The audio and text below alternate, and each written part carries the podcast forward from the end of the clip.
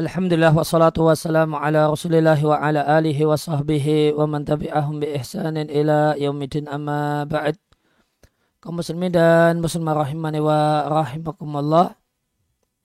Kita lanjutkan membaca dan mentelaah di buku dalam tema semangat e, ibadah di bulan Ramadan dari kitab Al-Musawiq Minal Wahyain karya Ali Ar-Razihi. Hafizallahu Ta'ala kita masih di pembahasan tentang semangat untuk tilawatul Quran, membaca Al-Quran. Poin yang kedua adalah orang yang membaca Al-Quran adalah orang yang berharap bisnis yang tidak akan merugi. Allah Ta'ala berfirman di surat Fatir ayat yang ke-29 dan 30. Sebenarnya orang-orang yang membaca kitab Allah, menegakkan sholat, dan menginfakkan apa yang kami karuniakan pada mereka dengan sembunyi-sembunyi dan terang-terangan. Mereka adalah orang-orang yang yarjuna tijaratan lan tabur. Mengharapkan perniagaan yang tidak akan merugi. Allah akan berikan pada mereka pahala mereka dan Allah akan tambahkan untuk mereka min fadlihi sebagian dari karunia-Nya. Innahu ghafurun syakur sehingga Allah maha pengampun dan maha membalas dengan yang lebih baik.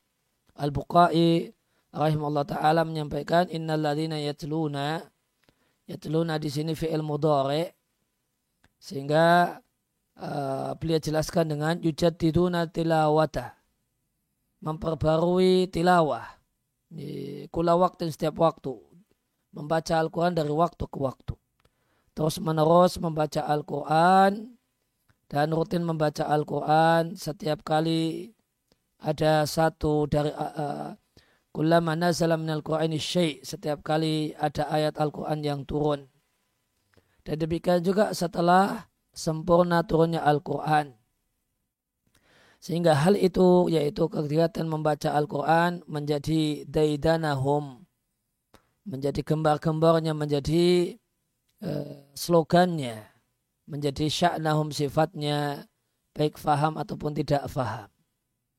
Mereka membaca kitab Allah, kitab Allah di yang satu kitab yang tidaklah sepatutnya bagi orang yang berakal untuk memberikan perhatian kepada yang lainnya.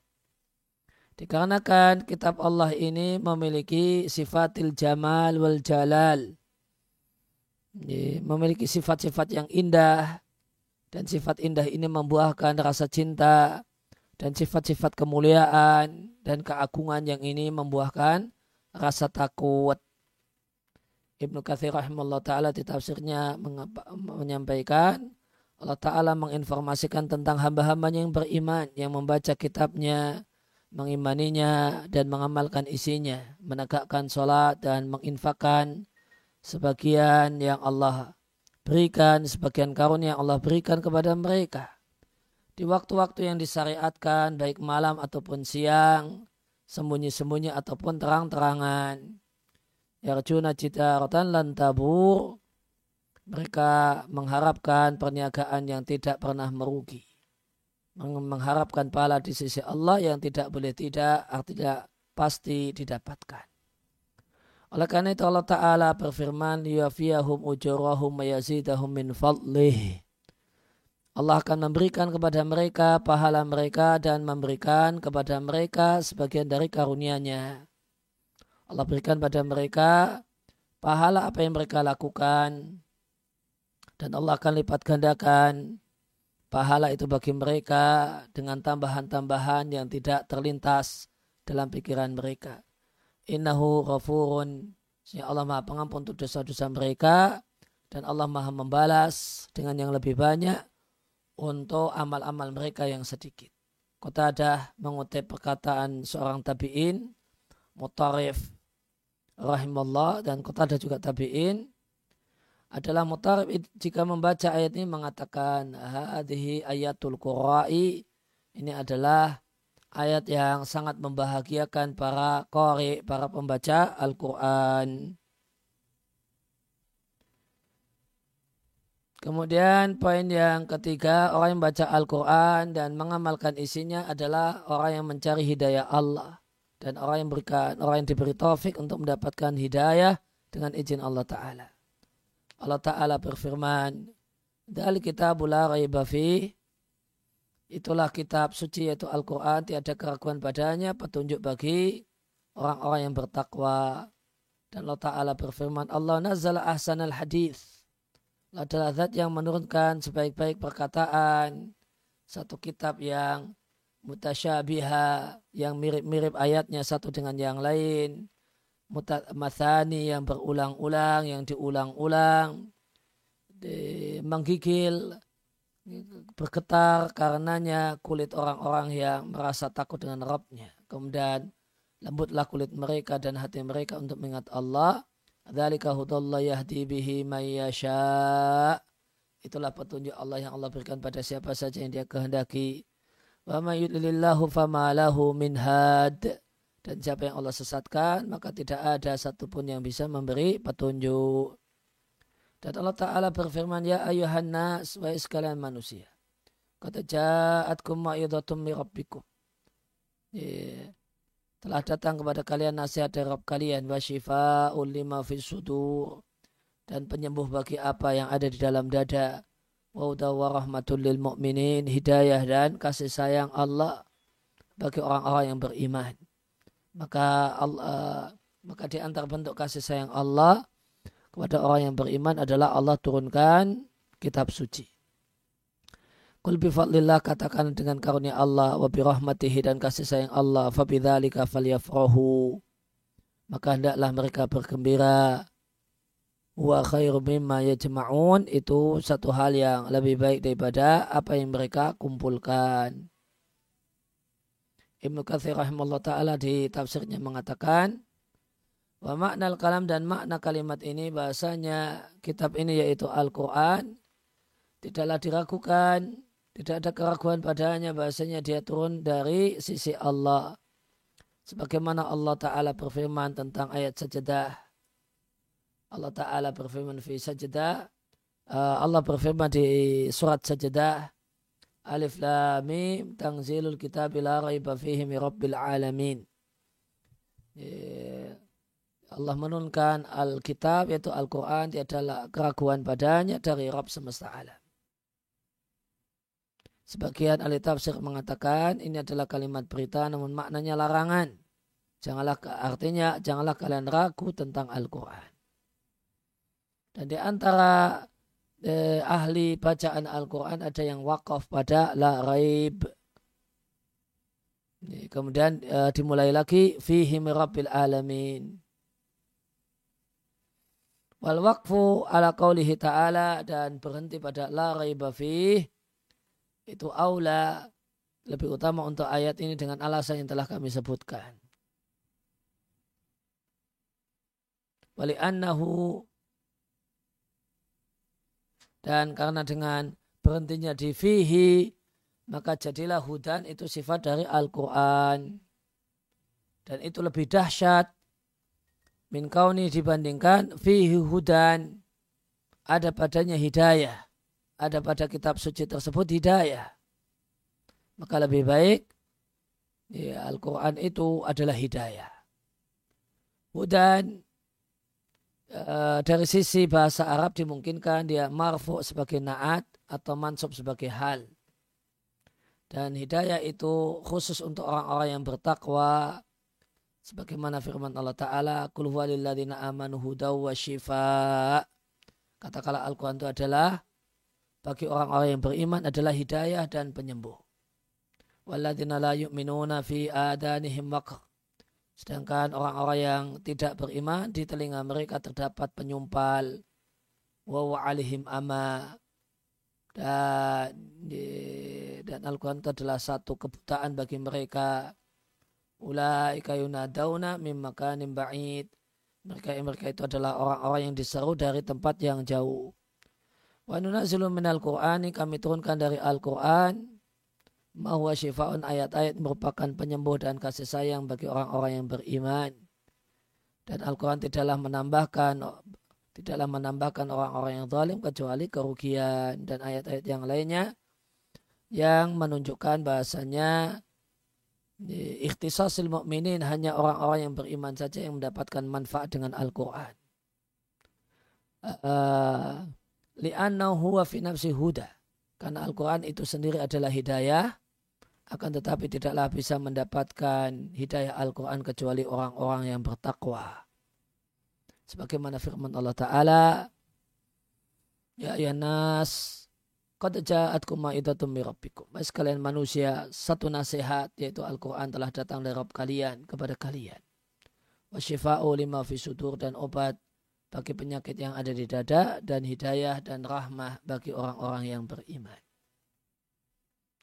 Kemudian poin yang ketiga, ya, poin yang kelima, permisalan orang yang beriman, di permisalan orang yang beriman yang membaca Al-Quran dan mengamalkannya dari Abu Musa al Ashari radhiallahu anhu dari Nabi Shallallahu Alaihi Wasallam Nabi bersabda mukmin yang membaca Al-Quran dan mengamalkannya seperti buah utrujah sejenis atau mirip-mirip uh, jeruk namun bukan jeruk.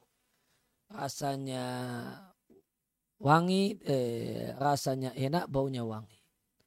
Orang yang beriman yang tidak membaca Al-Quran dan yang tidak membaca Al-Quran dan mengamalkannya namun mengamalkannya seperti korma.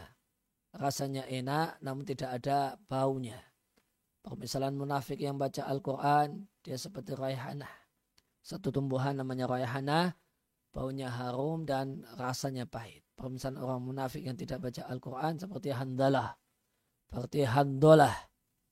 Satu buahan yang rasanya pahit, khobis jelek, namun dan baunya juga tidak sedap mutafakun alaihi.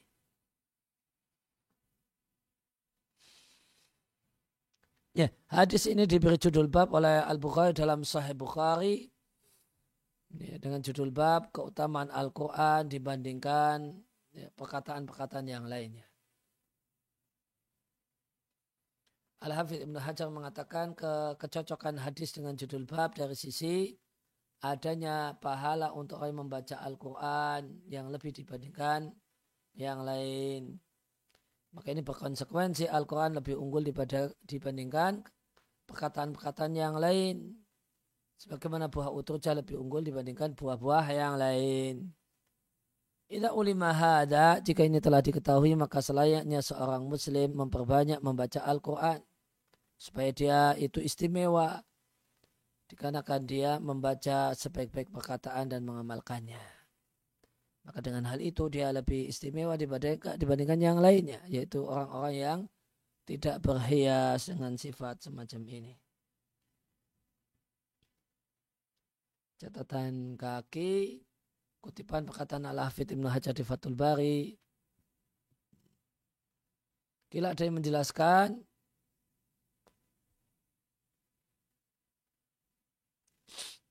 bahasanya sifat iman itu disebutkan secara khusus dengan rasa. Ya, khusus sifatul iman beta'am. Iman itu dikhususkan dengan ta'am dengan rasa. Sedangkan membaca itu dengan bau. Kenapa? Karena iman itu lebih melekat bagi seorang mukmin dibandingkan Al-Quran. Kenapa bisa dikatakan lebih melekat? Karena dimungkinkan untuk mendapatkan iman tanpa membaca. Maka demikian juga rasa itu lebih melekat pada satu di satu benda uh, dibandingkan bau.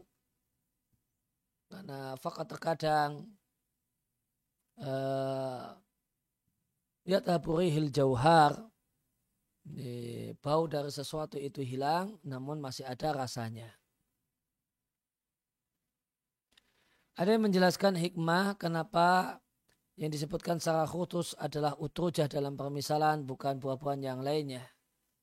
Yang menggabungkan antara rasa yang enak dan bau yang sedap semacam tufahah apel. Maka jawabannya Jadi anak karena utrujah itu bisa kulitnya bisa digunakan untuk berobat. Dan dia adalah mufrihun bil khasiyah memiliki kekhasan membuat gembira. dan uh, bijinya bisa diambil dari bijinya minyak yang punya banyak manfaat. Sehingga dipilihlah utruja di bidang tufaha. Dan ada yang mengatakan jin tidak akan mendekati rumah-rumah yang mengandung utruja. Maka cocok kalau digunakan untuk menjadi permisalan Al-Quran yang tidak bakalan didekati oleh setan. Dan penutup biji utruja itu warnanya putih, maka ini cocok dengan hati seorang mukmin.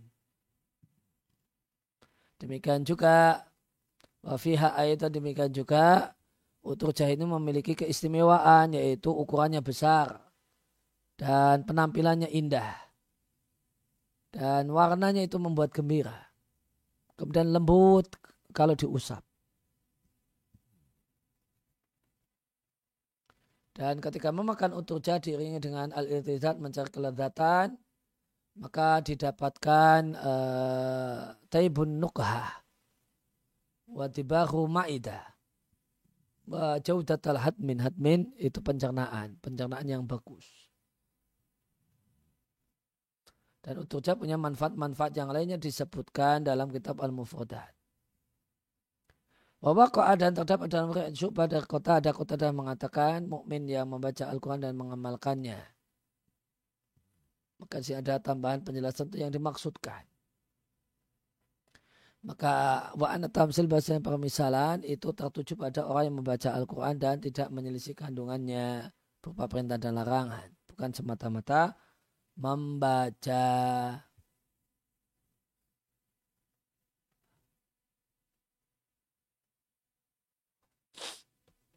Ya, ini tentang uh, buah utuja. Mungkin kita bisa lihat cek uh, Google bentuknya.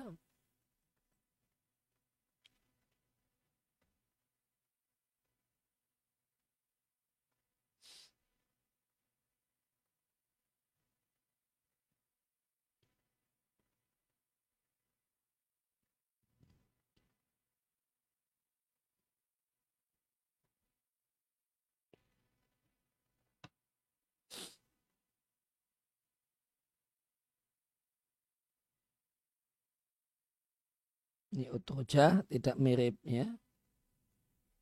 Tidak mirip. Ini ya. Tidak mirip ini. Uh, jeruk. Tidak. Namun ya uh, ya sejenis gitu tapi tidak dan ah ini utuja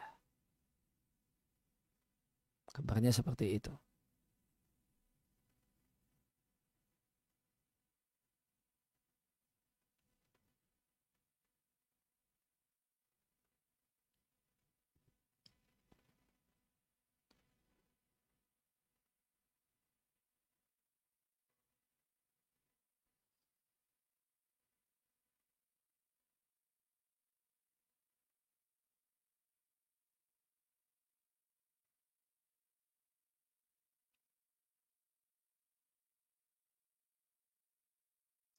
uh, bahasa Inggrisnya disebut kitron ya kitron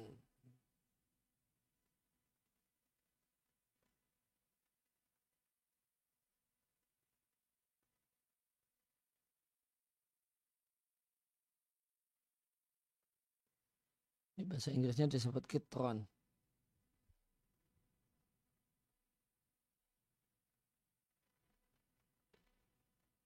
Nah, disebut kitron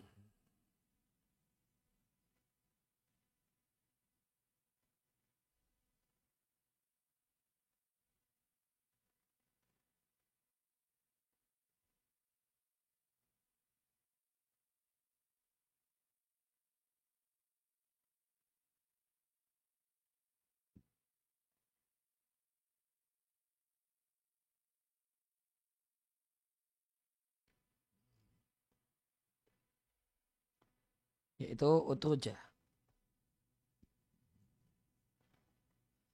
Tadi ada beberapa kosakata. Jadi ini manfaat e, memakannya tadi bisa memperbagus pencernaan.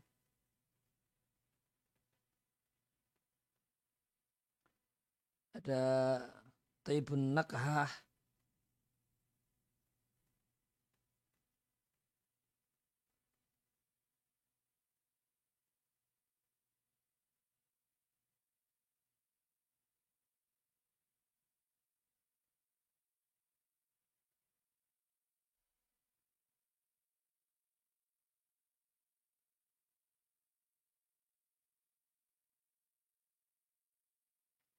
e, nakha artinya raihatut to'am baunya makanan. Atau raihatul fam bau mulut. Itu ibu nakha jadi kalau memakannya nanti mulut itu jadi bau uh, tidak bau. Dan tiba hul ma'idah ma'idah itu lambung. Sepertinya mencuci lambung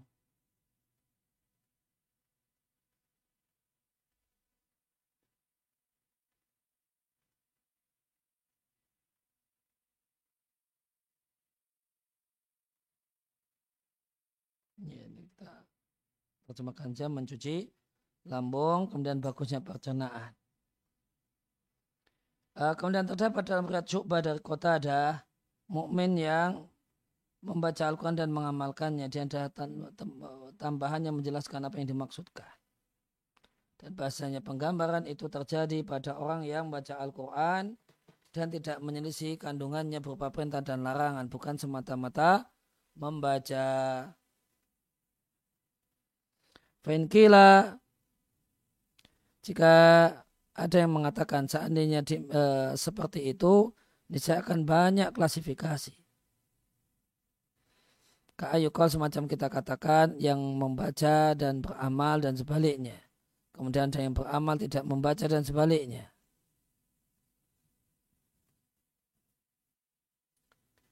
Dan empat pem, e, dan empat macam ini satu hal yang mungkin untuk selain munafik. Adapun munafik maka dia tidaklah memiliki kategori kecuali dua kategori saja. Karena tidaklah teranggap semua amalnya tidak teranggap jika nifaknya adalah nifak akbar. Maka anak jawab seakan-akan jawaban dari itu semua bahasanya anna ladhi yuhib uh, hudhifa minat tamsil yang dibuang dari permisalan adalah dua hal. Yaitu orang yang membaca namun tidak beramal dan orang yang beramal dan tidak membaca. Dan keduanya mirip dengan keadaan orang munafik. Maka yang pertama mungkin disupakan dengan raihanah. Sedangkan yang kedua bisa dimisalkan dengan handolah. Sehingga dicukupkan dengan menyebutkan orang munafik. Dua kismah dan dua uh, kategori yang lainnya yang kot yang keduanya telah disebutkan.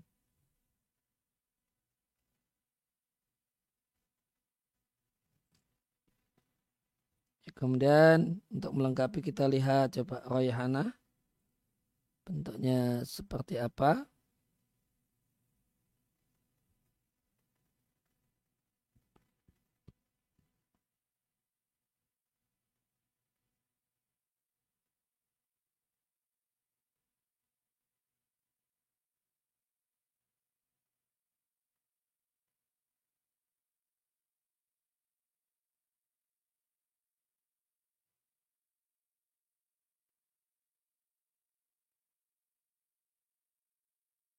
Ini.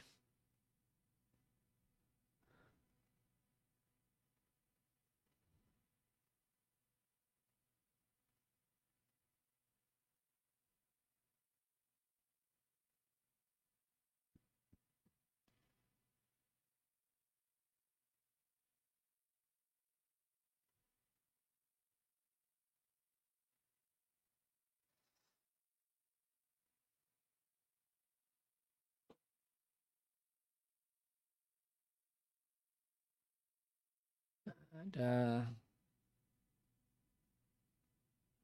Nah, ini gambar Raihanah di Wikipedia Arab. Nah, bentuknya demikian. Azhar wa Awraq Raihan Malaki atau Maliki.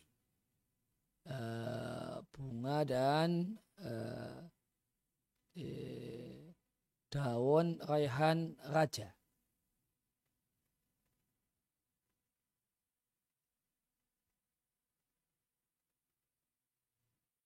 Gitu, itu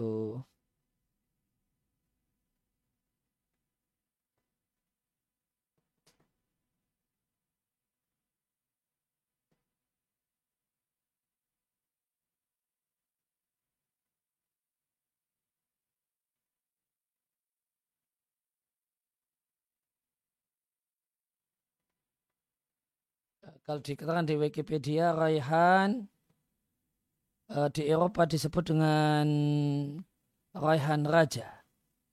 Ada nabatun itri, tumbuhan yang wangi, yang tradisional, dan dia tumbuhan tahunan. Digunakan untuk berdandan, untuk masak, dan untuk uh, terapi pengobatan.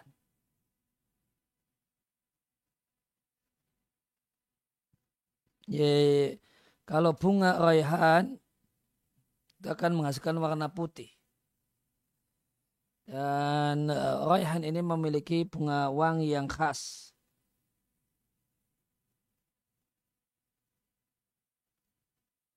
Itu.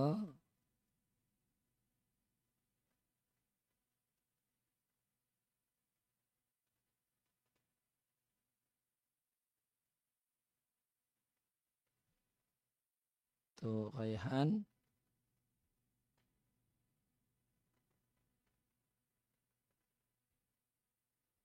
Tadi sebut juga dengan basil ya.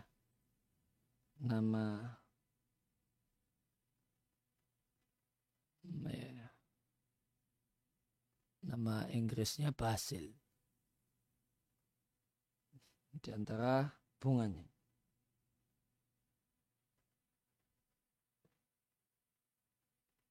Ya, kemudian kita lengkapi dengan hamdalah. Coba kita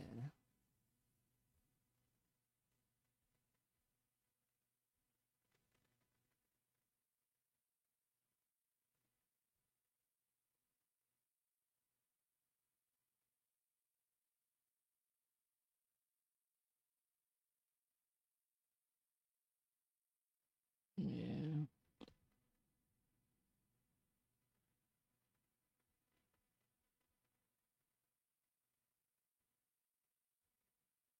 Hamdalah ya tulisannya.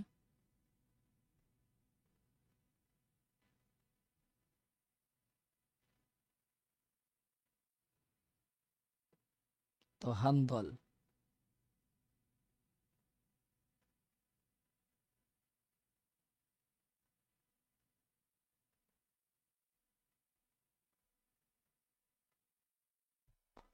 Uh, disebut dengan apa itu? Kolokin.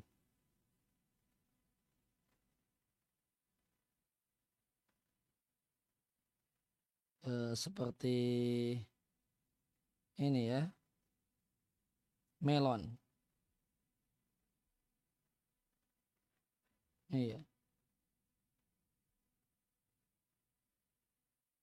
Bentuknya seperti melon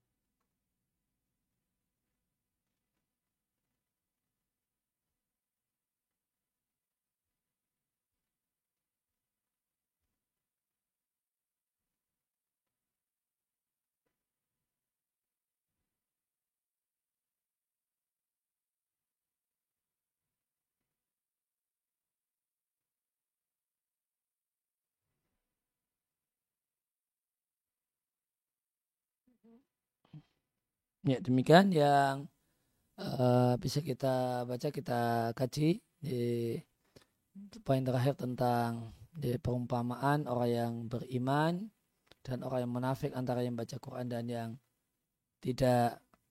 Dan kita lihat bahasanya iman itu uh, lebih identik kepada rasa. Maka orang yang beriman yang membaca Al-Quran dan mengamalkannya utujah kemudian beriman tidak membaca Al-Quran itu tamer, enak rasanya, kurma, enak rasanya. Jadi rasa. Iman itu lebih identik dengan rasa karena mungkin rasa itu sesuatu hal yang tersembunyi sebagaimana iman itu pada dasarnya sesuatu yang tersembunyi atau di sini disampaikan eh, karena iman itu lebih melekat pada seorang mukmin dibandingkan Al-Qur'an.